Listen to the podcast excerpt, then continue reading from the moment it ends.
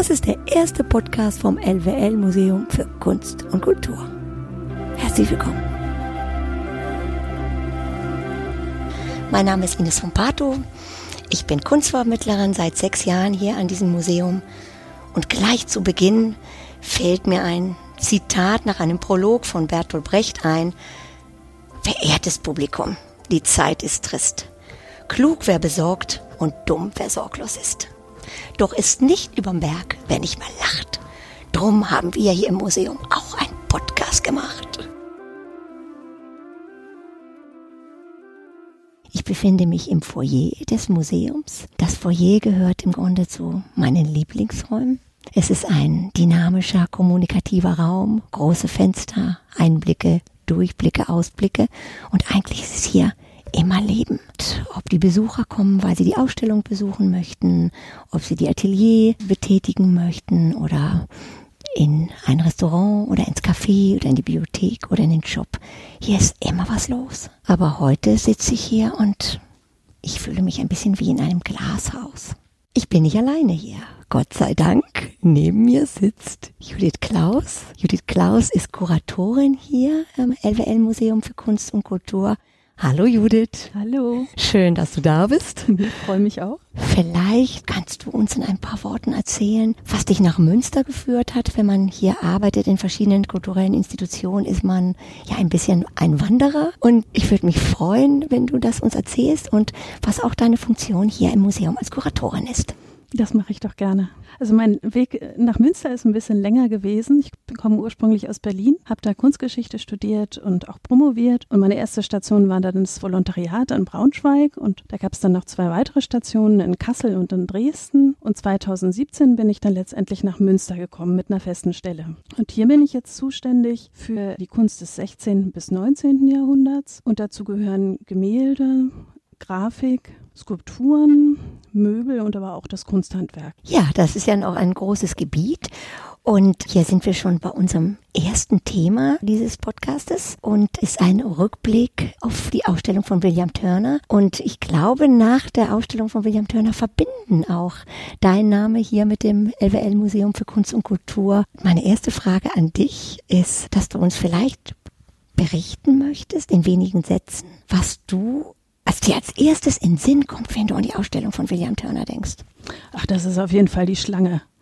Also diese, diese Schlange, die am Anfang noch nicht so da war und dann wurde das Foyer aber immer, irgendwie immer voller. Da mussten wir die Ströme der Besucher kanalisieren und dann entstand die Schlange genau und die wurde dann auch immer länger und wuchs und wuchs und wuchs raus bis auf den Domplatz. Wie definiert sich überhaupt eine erfolgreiche Ausstellung? Äh, wenn wir sagen, William Turner war eine erfolgreiche Ausstellung anhand der Besucherzahlen, aber darüber hinaus, was macht noch eine Ausstellung so, so anschaulich, so erfolgreich? Ach, für mich als Kuratorin sind das noch ganz viele andere Dinge.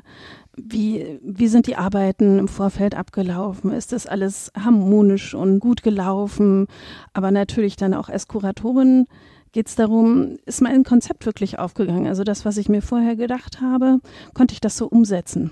Das Ganze steht und fällt natürlich dann damit, haben wir die Leihgaben bekommen, die wir haben wollten? Und konnten wir eigentlich das zeigen inhaltlich, was wir uns so vorgestellt haben? Also raumweise gibt es ja verschiedene Themen. Konnten wir die mit Leben füllen? Also man muss ja sagen, dass für jedes Museum ein absolutes Highlight ist, einen solchen berühmten Künstler auszustellen. Und ganz platt gefragt, wie ist es eigentlich zu dieser Ausstellung hier nach Münster gekommen? Ja, genau, das äh, machen sich die wenigsten natürlich so klar oder können sie ja auch gar nicht, dass äh, so eine große Ausstellung eine unglaublich lange Vorbereitungszeit bedeutet. Also es sind mehrere Jahre, die man an so einer Ausstellung arbeitet und soweit ich weiß, wurden ja eben schon 2017 erste Gespräche dazu geführt. Dann wurde auch der Kooperationsvertrag unterschrieben, in dem man eben dann zwischen der Tate, also das ist der Kooperationspartner in London und eben dem LWL-Museum, so alle Formalitäten geregelt hat. Also nicht nur, wie die Ausstellung dann heißen wird, sondern auch, wer ist denn jetzt eigentlich der Kurator und wie wird dann rund um Versicherung und Transporte geregelt werden. Das ist natürlich ganz gut, damit es dann irgendwann wie am Schnürchen läuft. Interessant ja ist, dass man als Besucher in gewisser Maße immer nur das Endergebnis, also das heißt die Ausstellung erlebt. Daher wird der Prozess dahinter bestimmt viele auch nochmal interessieren. Was würdest du sagen, wie hat das Ganze begonnen und wie lange dauert die Vorbereitung eines so großen Projektes? Also man kann natürlich eigentlich nie früh genug anfangen, aber da sind dann die Realitäten einfach anders. Der Arbeitsalltag ist dann ein bisschen anders und wir haben tatsächlich ein Jahr vorher angefangen, uns zu überlegen, okay, wo geht denn die Reise hin? Und wenn ich jetzt wir sage, dann bedeutet das, dass ich da nicht alleine unterwegs war, sondern dass wir ein Team waren und das waren zwei junge Frauen, Maike Reiners und Marie Med, die beide hier als Volontärinnen gearbeitet haben. Und wir sind also das Team Turner und haben uns also genau das Konzept überlegt das wir dann umgesetzt haben. Das heißt, man setzt sich dann daran, wir haben ja das Glück gehabt, dass wir das Tate-Konvolut, also das Konvolut von die äh, Gruppe von Arbeiten von William Turner, von der Tate bekommen haben. Das haben wir dann im Einzelnen nochmal nachverhandelt. Äh, man will natürlich nicht alles übernehmen, was man so vorgeschlagen bekommt, beziehungsweise man hat dann auch andere Vorstellungen, wie bestimmte Dinge aussehen können. Und haben da also ein bisschen dran rumgefeilt, hatten dann also soweit eben dieses Konvolut verhandelt, was wir bekommen haben, mit wunderbaren Gemälden und Aquarellen von Turner. Und dann haben wir uns aber gedacht, okay, wir möchten das aber erweitern um weitere Künstler, also Zeitgenossen und Vorläufer von Turner. Und dazu haben wir dann eben auch Leihanfragen gestellt. Und ein Jahr vorher, da ist dann auch höchste Zeit, das zu tun, weil verschiedene, gerade internationale Institutionen, die wollen ein Jahr vorher die Leihanfragen auf den Tisch haben, sonst fällt nämlich die Klappe und man ist gleich wieder draußen. So, also wir mussten dann schnell sein und dann spult sich das Ganze im Grunde ab und ist dann auch über ein ganzes Jahr hinweg ein ziemlich großer Marathon gewesen. Also bei einem so einem großen Projekt, wenn ich das richtig verstehe, braucht man einfach auch ein großes Team und alle sind auch enorm wichtig, um äh, das Ganze im Grunde zu einer Ausstellung zu führen. Und dich persönlich, Judith, was hat dich genau an Turner so fasziniert? Und ja, wie soll ich das fragen? Wie, wie, wie entwickelt sich eigentlich die Liebe und die Leidenschaft für den Künstler bei so einer intensiven Beschäftigung mit ihm. Denn wir als Kunstvermittler haben ja auch immer ja, so, so den Anfang und äh, es gibt so Werke, die wir besonders mögen, aber das verändert sich im Laufe der Zeit von der ersten Kunstvermittlung zu der letzten und das finde ich immer einen interessanten Prozess. Was macht das anders oder was äh, ändert sich bei den Empfindungen und der ganze Arbeit und Auseinandersetzung mit dem Künstler? Hm. Also es stimmt, das entwickelt sich und mir hat Turner jetzt gar nicht so wahnsinnig viel gesagt, sondern wahrscheinlich eher so ein paar Plattitüden, ja, es geht um Licht und Farbe, aber viel mehr habe ich eigentlich mit Turner jetzt auch nicht unbedingt verbunden, auch einfach, weil ich aus einer ganz anderen Ecke der Kunst komme und schockverliebt war ich eigentlich auch nicht zu Anfang, sondern das war ich erst, als die Werke dann hier im Haus waren. Also das war dann eben einfach schon, das ist eine Zeit des Lesens und eine längere Zeit der Beschäftigung, wo man dann erstmal das Werk sichtet und das ist bei Turner ja wirklich riesig. Macht man sich vertraut mit den verschiedenen Schaffensphasen, Entwicklungen, das Frühwerk, der Turner, der Erfolg hat, dann der etablierte Turner, das Spätwerk und dafür ist er natürlich bekannt, dafür gilt er als mit einer der Begründer der Moderne. Und das sind dann für mich aber tatsächlich auch, ich will mich jetzt ungern dem Mainstream anschließen, aber musste ich in dem Fall für mich auch die Werke gewesen, die mich am meisten begeistert haben. Also das Spätwerk. Äh, für jemand, der die Ausstellung von William Turner hier in Münster nicht gesehen hat und vielleicht auch William Turner gar nicht so kennt, äh, wie würdest du William Turner in wenigen Worten definieren? Also auf jeden Fall sagen dynamisch, dann atmosphärisch, hochdramatisch, aber auch ganz malerisch, fein und romantisch. Und letztendlich, was ich am allerwichtigsten finde eigentlich, ist, dass Turners Kunst nicht immer, aber oft rätselhaft ist. Dass man ja, seine Werke nicht wirklich bis zuletzt ausdefinieren kann. Das macht für mich dann als Kunsthistorikerin auch die wirklich große Kunst aus. Ja, und das ist natürlich auch für den Betrachter, macht es es besonders anschaulich und interessant, weil es natürlich auch äh, das Kunstwerk als Vermittlung für die eigenen Gefühle auch sozusagen möglich ist. Stell dir vor, Judith, die Tate hat wegen einer langfristigen Baumaßnahme keinen Platz für alle Leihgaben. Deshalb leiht sie uns ein Kunstwerk ohne Kosten aus solange wir wollen. Welches Bild hättest du gerne zurück? So, also die Qual der Wahl. Ich darf mitten reingreifen und ich nehme Snowstorm. Snowstorm, okay. Äh, Snowstorm, könntest du ein bisschen in diesem Bild beschreiben, was dich fasziniert? Ja, das kann Und warum? versuchen. Ja, also ich habe es ja auch lange nur über Abbildungen in Büchern gesehen und da hat es mich lange nicht so bewegt und ergriffen wie dann zu dem Zeitpunkt, als ich es im Original gesehen habe. Und dieses Gemälde ist genau das, was ich vorhin gesagt habe, dynamisch. Also ist, man sieht, ähm, ja, wenn man es dann erstmal weiß, dass man es sieht, sieht man ein Dampfschiff äh, auf See und das Dampfschiff wird ergriffen von einem Strudel aus Wasser, Gischt, Atmosphäre, Sturm, zusammen von Elementen, das kreist im Grunde alles Mhm. um dieses Dampfschiff. Und man steht vor dem Bild und mir ging es dann so, dass ich äh, fast ein bisschen aufpassen musste, dass ich nicht seekrank werde, weil es eben quasi einen auch so ergreift dabei. Ja, das ist ganz vielen Besuchern so gegangen, auch gerade was du beschreibst. Jetzt kommt noch mal eine andere Frage. Würdest du dir das auch ins Wohnzimmer hängen? Vielleicht würde ich dann doch ein kleineres Format mir aussuchen und eher etwas, was einen vielleicht nicht so mitnimmt, aber ja, letztlich. Also wenn ich es einfach für, für Umme kriege, dann nehme ich es auch und tue es mir ins Wohnzimmer. Sehr gut. Mich hat ein Satz äh, von William Turner so bewegt. Dieser Satz lautete, mm, ich male das, was ich sehe. Was man erstmal denkt man, ja, okay. Aber wenn man so seine Kunst betrachtet, versteht man so, dass er wirklich den Mut hat, auch in der Wahl der Farben, das habe ich so bei den Aquarellen auch gesehen, dass er die Farbe benutzt, die er empfindet und sieht und den Himmel blau und dann macht er ihn rosa und dann macht er ihn grün. Also das fand ich schon für die damalige Zeit auch eine mutige Entscheidung, seine Augen bestimmen auch das, was er malt. ne? Das ist, äh, fand ich so ähm, immer wieder auch bewegend.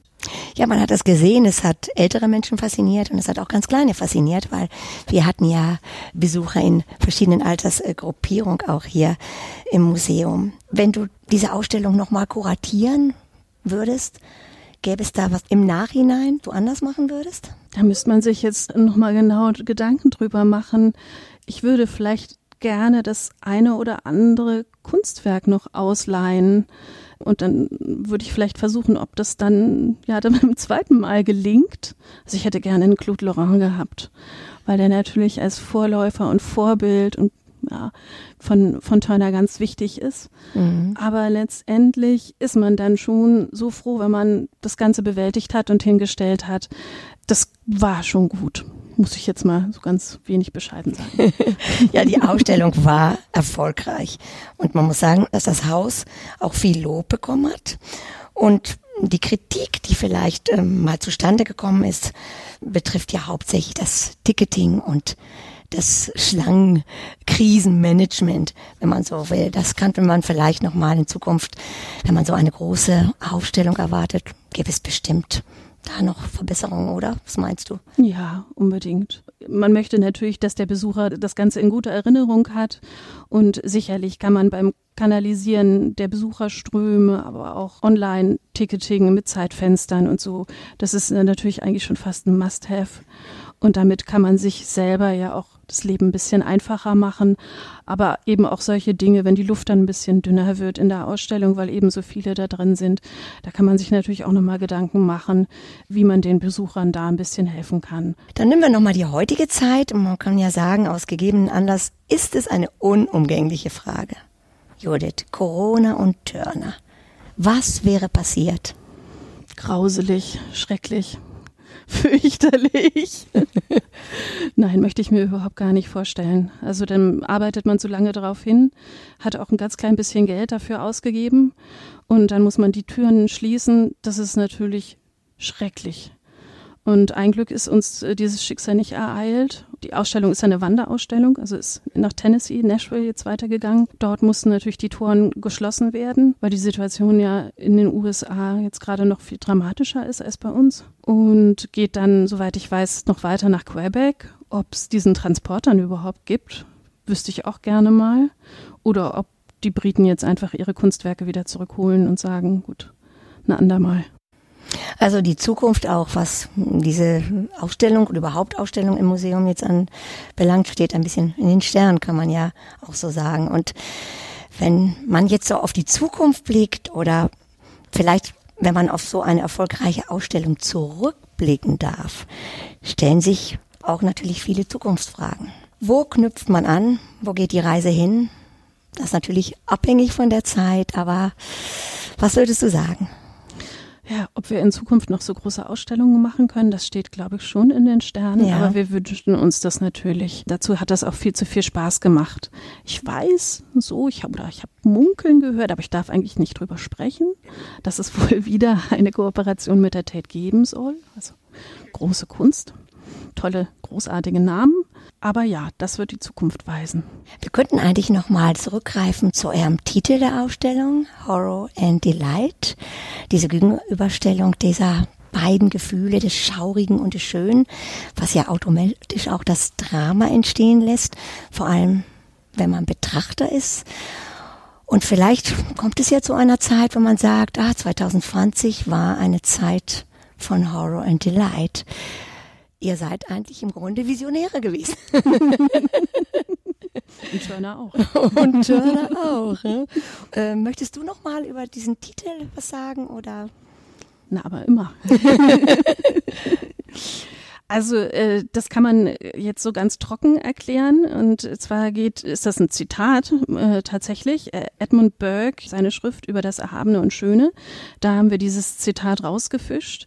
Und ja das sind zwei Seiten einer Medaille. Und es geht aber im Grunde darum dass zwei mögliche Gefühle oder Erlebnisse einmal in der Wahrnehmung von Landschaft aber dann eben auch in der Wahrnehmung von Kunst gibt das ist eben einmal, dass man eine Naturkatastrophe dargestellt sieht, wie man das eben bei uns mit dieser schönen Lawine gesehen hat, dass man sich in diesem Moment so ja gruselt, weil man aber weiß, man ist wie bei einem Krimi äh, oder einem Horrorfilm schön im sicheren auf dem Sofa, kann man sich eben an dieser Situation auch schon wieder erfreuen. Das ist natürlich, wenn wir in der heutigen Situation sind, sind wir vielleicht noch zu sehr involviert, um es auch äh, betrachten zu können, ne? auch diese ganze Zeit. Eine Sache, liebe Judith, ist mir noch auf dem Herzen geblieben und zwar, wenn man so viel Arbeit, so viel Leidenschaft, so viele Stunden investiert hat in dieses Projekt, wie fühlt sich eigentlich der Tag an, wenn die Ausstellung beginnt? Ja, das ist so ein bisschen surreal. Man hat ja eigentlich seine Arbeit getan und alles hingestellt und dann gab es die Eröffnung man ist an dem Punkt eigentlich richtig kaputt, richtig fix und fertig und müsste auf eine Kur. Und manchmal kommt dann die postnatale Depression. Gibt's schon auch. In dem Fall war es halt einfach so, weil der Andrang so groß war und die Nachfrage, dass wir viel mit Führungen und mit Abendveranstaltungen noch beschäftigt waren. Aber ja, das ist, das ist schon komisch, wenn man sowas so abgeben muss. Mhm. Wir haben ja nochmal die Möglichkeit, die Ausstellung von William Turner uns anzugucken. Genau, da gibt es nämlich etwas, darauf sind wir sehr, sehr stolz. Und das heißt Digitorial. Das haben wir erstmalig für die Turner-Ausstellung im LWL-Museum für Kunst und Kultur. Und da könnt ihr euch die Turner-Ausstellung nochmal quasi vor Augen führen. Und das ist ein Format, das könnt ihr unter www.turner2019.de euch anschauen. Ich wollte nochmal äh, hinweisen, das ist das erste Gespräch mit unserer Kuratorin. Da würde ich sagen, vielen, vielen Dank an dich. Vielen Dank, dass du die Zeit gefunden hast. Vielen Dank, dass wir uns auch an diese erfolgreiche Zeit nochmal durch dich erinnern konnten. Und vielleicht würde ich mich erstmal nochmal bei dir persönlich bedanken, dass ich durch eine so tolle Aufstellung führen durfte. Es ist auch so viel Energie von den Besuchern zurückgekommen. Und vielleicht mit den Wörtern, die ein Schweizer benutzen würde. Denn die Schweizer haben diese Begrifflichkeit des Schaurigen und Schön noch in ihrer Alltagssprache und sie würden sagen, du, Judith, vielen Dank, das ist schaurig schön mit dir. mit dir auch. Danke. Ja, an alle Zuhörerinnen und Zuhörer, vielen Dank. Wir sind gespannt auf das nächste, was kommt mit Ihnen. Und wir verbleiben mit den Wörtern, bleiben Sie gesund.